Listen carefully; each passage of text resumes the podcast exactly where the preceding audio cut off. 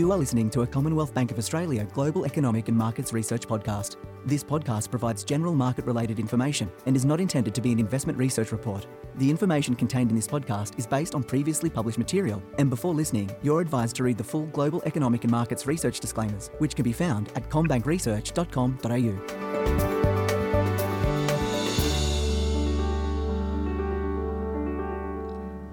Welcome to the Global Economic and Markets Research Podcast. My name is Belinda Allen and I'm a Senior Economist here at C B A, and today I'm joined by Gareth Aird, our Head of Australian Economics. Gareth, nice to have you on, and just a heads up for our listeners, we're going to be talking about something a little bit more positive today. Yeah, that's right. Um, hi, hi Belinda. Look, it's been a, a fascinating week really for economists and market participants. Lots of stuff Um, going on and, and lots of stuff, of course, to talk about.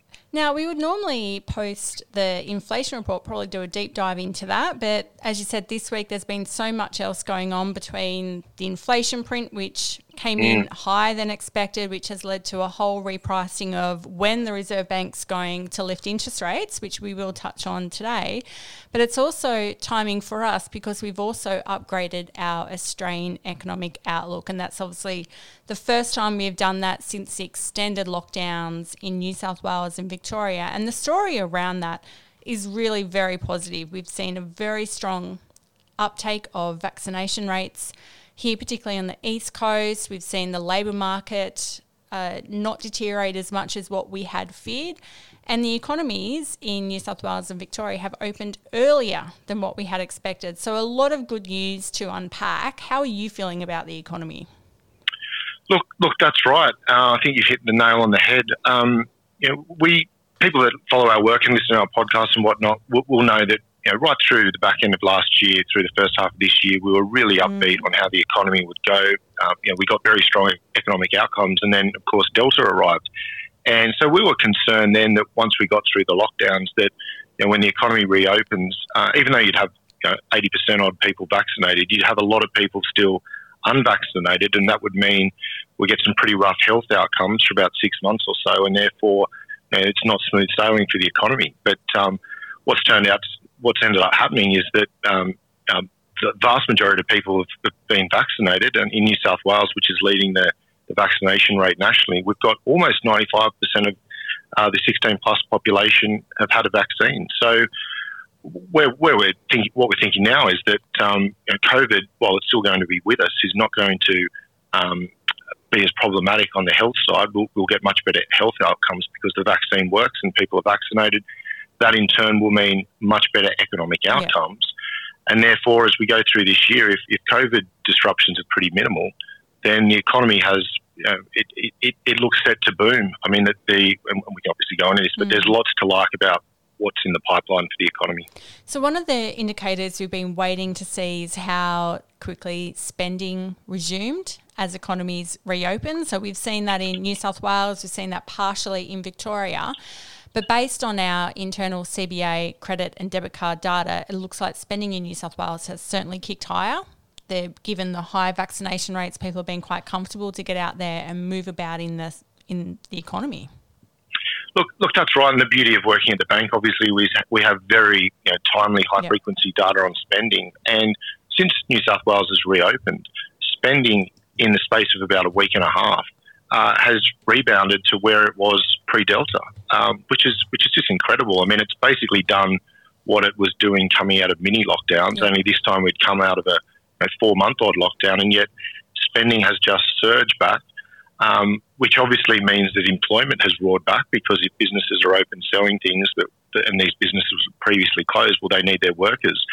So we're going to see a very speedy rebound in both spending and employment over the rest of the December quarter, uh, which means by the time we get to the end of the year, the economy should be um, on a very entrenched, um, good path forwards. And you know, that's going to be partly due to the fact that the health outcomes will be good. Yeah. At least we think they will because of high vaccination rates. So you know, the, the, the dynamics we've been talking about, households having saved so much yeah. money and lots of money sitting in bank accounts, all of that uh, is, is absolutely intact. And then you overlay some better health outcomes and spending um, looks set to recover very, very, very quickly. There's no reason that it won't bounce very quickly in Victoria. Interstate borders will be open pretty soon. I think there'll be lots of pent-up demand, and I think we'll see some very good economic outcomes. Yeah, we did see a big lift in things like personal care, eating and drinking out, uh, even clothing as well. So certainly mm. a lot of people getting back out and about. One of the other themes that we have seen is the labour market didn't deteriorate as much as what we had thought. Certainly we thought with the ab- absence of JobKeeper we would see worse outcomes, but we haven't. And given how tight the labour market was pre the extended lockdown, we do think the labour market will heal very quickly from here. Yeah, that, that's exactly right. I mean, we did still see a very big fall in employment. Um, you know, if you look at what happened in New South Wales and Victoria combined, employment contracted by around three hundred fifty thousand over the lockdowns, which is an extraordinary decline mm. in employment. But what we also saw over that period of time was that unemployment didn't go up. And so what that um, meant to us, and, and in hindsight, you know, being able to think about this a little bit more fully, is that the vast majority of people who um, were stood down because of the lockdowns would have known that as soon as the economy reopened, they were going back to their old job. Mm-hmm. And even though we didn't have the JobKeeper mechanism, which was kind of formally tying a worker to their employer, Um, informally, no doubt those discussions continued and, and people knew what, what was happening as soon as the economy reopened. So yeah, that, that no doubt is um, is what's happened. And, and part of the reason we're, we're pretty sure of that is that job security fears, as measured by the monthly Melbourne Institute survey, have remained very low mm. uh, right through the lockdowns, consistent with a very low level of unemployment. So it, it indicates that at no point during the lockdowns were households as a, as a collective overly worried about future employment. I think, you know, households just knew that if we get through the lockdowns and things reopen, then there's jobs to go back to. And I think when the official data um, drops, and it won't be until the uh, November and December employment reports that we capture that, we'll just see a, a, a huge rebound in employment. And um, you know, the vast majority of people that were stood down will be back in a job. And in fact, if you look at the job vacancy series, um, yeah. they've held up really well, suggests that um, you know, lots of, lots of businesses are hiring. And I think that the labour market will tighten very quickly from here. Now, the question on everyone's lips at the moment is, is the lift in inflation that we saw in the third quarter a sign of a trend, or is it transitory? And I think that's a question the central bank's going to be trying to answer as well. But certainly mm. based on the improved economic outlook, the huge amount of savings that we've had in the Australian economy, we are going to see inflation lift from here. That's right. That's that's what we think. And we, we've thought for a while that higher inflation was in the pipeline um, because the, the, the stimulus put into the economy was incredible. Mm. A lot of it didn't find its way into the economy because households couldn't spend it, so it was, a, it was building up in bank accounts. And that meant as soon as the economy um, got some clear air and, and people would get out there and about spending, that you'd get a uh, you, you get a surge in demand, and and off the back of that you get a, a lift in inflation. Then, of course, working the other way, you've got some uh, increase in input costs yeah. uh, coming through, and we're seeing this globally, and that and that acts to put upward pressure on inflation as well. So we got the first um, proper increase in inflation in the C P I that came out on Wednesday, and as you as you said in the opening, I mean that that's uh, had implications yeah. for markets. But it's our our view that this wasn't a one-off. Uh, this is actually the inflection point. As we go through next year, we'll see you know, broad-based inflation. And we're not talking you know, spiralling out of control or anything like, anything like that, but breaking the disinflationary impulse that we had pre-COVID, where underlying inflation ends up um, drifting upwards towards the middle of the Reserve Bank's target band. Uh, and that's ultimately what the central bank expects to see. Um, you know, we, we, we talked, I think, one of the previous podcasts yeah. around you know, this fiscal splurge has been um, financed by money printing. Um And it would be odd if we didn't see higher inflation off the back of that. Um, I think, yeah.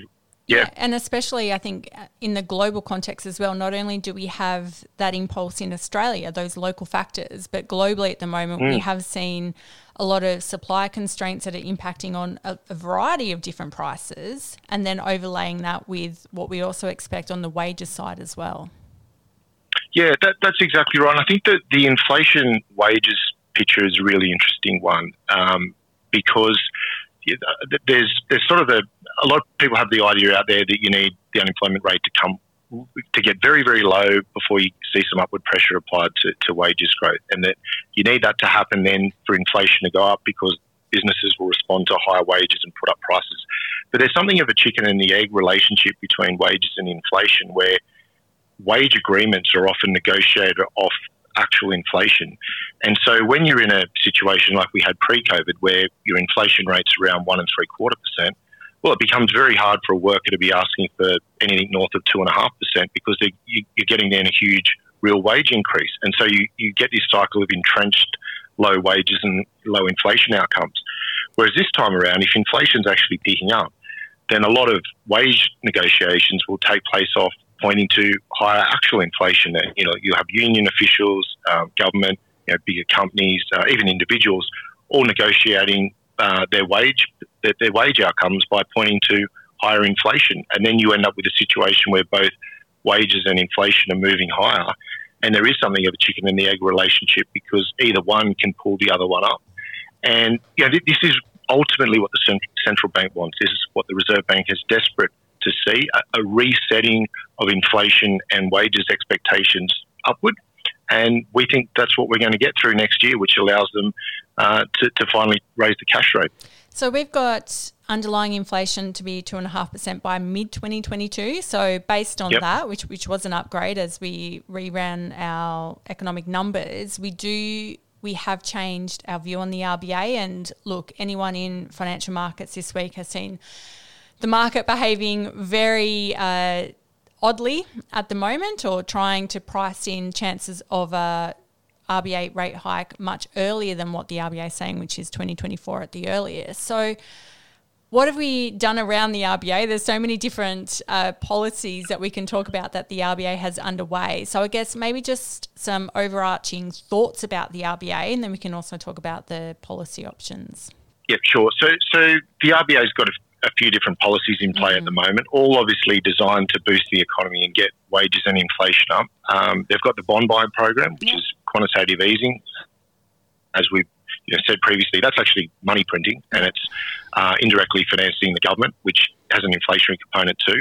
They've got the yield curve control, um, which is causing a bit of problems in markets at the moment, yeah. given uh, that well, today we're recording this on, uh, on Thursday, yeah. and they haven't actually stepped in to defend that target. So we're all waiting to see how that goes then next week, what they say on that. But then, of course, they've got the cash rate. And the the thing that they talk most about is the cash rate. And what they've said there is that the hurdle to raise the cash rate is quite high. They want to see uh, inflation, underlying inflation, that is sustainably within the target.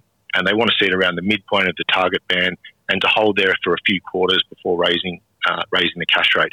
And that, the logic there is by the time you get core inflation up to around the middle of the target band and it's holding there for a few quarters, well, you've reset inflation expectations higher.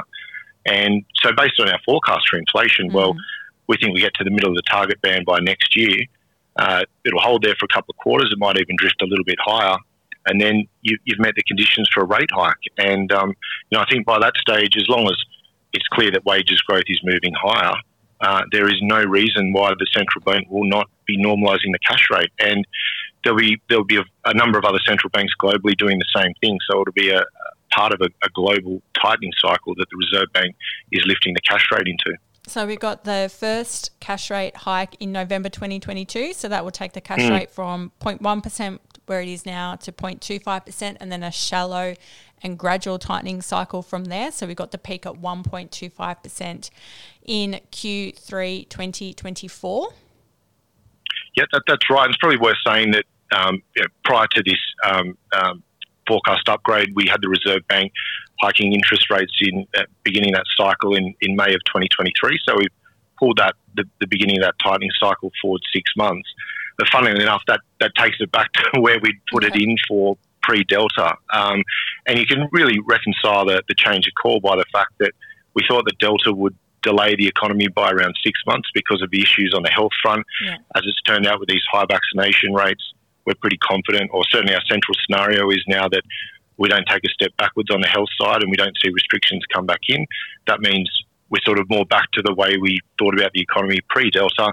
And, and in a lot of ways, we've kept our view on the central bank pretty consistent, and that is that they can raise the cash rate by the end of next year. So they've also got the yield curve control uh, policy, mm. and that's causing a lot of issues in markets at the moment. So they're targeting the April twenty twenty-four bond at zero point one percent. So that's the same as the policy rate. Markets post that inflation print and also the move globally in inflation are starting to price in rate hikes earlier than that. So the yield on that has lifted and the R B A has not defended that target. So there are question marks about whether or not the R B A does abandon its yield curve control program earlier. Currently we're saying it could be May twenty twenty-two, but recent events in financial markets really does pose that question, that when do they do that and do they do that earlier? That, look, that's exactly right. I mean, um, by doing nothing today, that, mm. that meant a lot. Um, we've seen, you know, the money markets sell off a lot. Um, there always is the potential for the Reserve Bank to do something tomorrow, but um, and some listeners will be will be tuning in this yes. when tomorrow, as in Friday's already passed. But but if they don't do anything again tomorrow, then um, we'll hear something definitely around the yield curve target on Tuesday at the yep. Reserve Bank's November board meeting. If they get rid of the yield curve target, then they'll also that means they're getting rid of the twenty twenty-four forward guidance on the mm. cash rate. And it means they're going to make some uh, material changes to their inflation profile. Now, I, I still think that whatever they end up doing on the inflation front with their forecast profile, they will still look very dovish relative to the market. And they'll, they'll look dovish, I think, I think, relative to our call. But if, if they've arrived at the view that they're no longer convinced that the cash rate is going to be on hold it until twenty twenty-four, which is what they've been saying and what the yield curve target implies, then I think it's it's the right policy response to, to recognise that, and um, that that that looks to be coming on, on Tuesday when the when the board meets at the, the Melbourne Cup board meeting.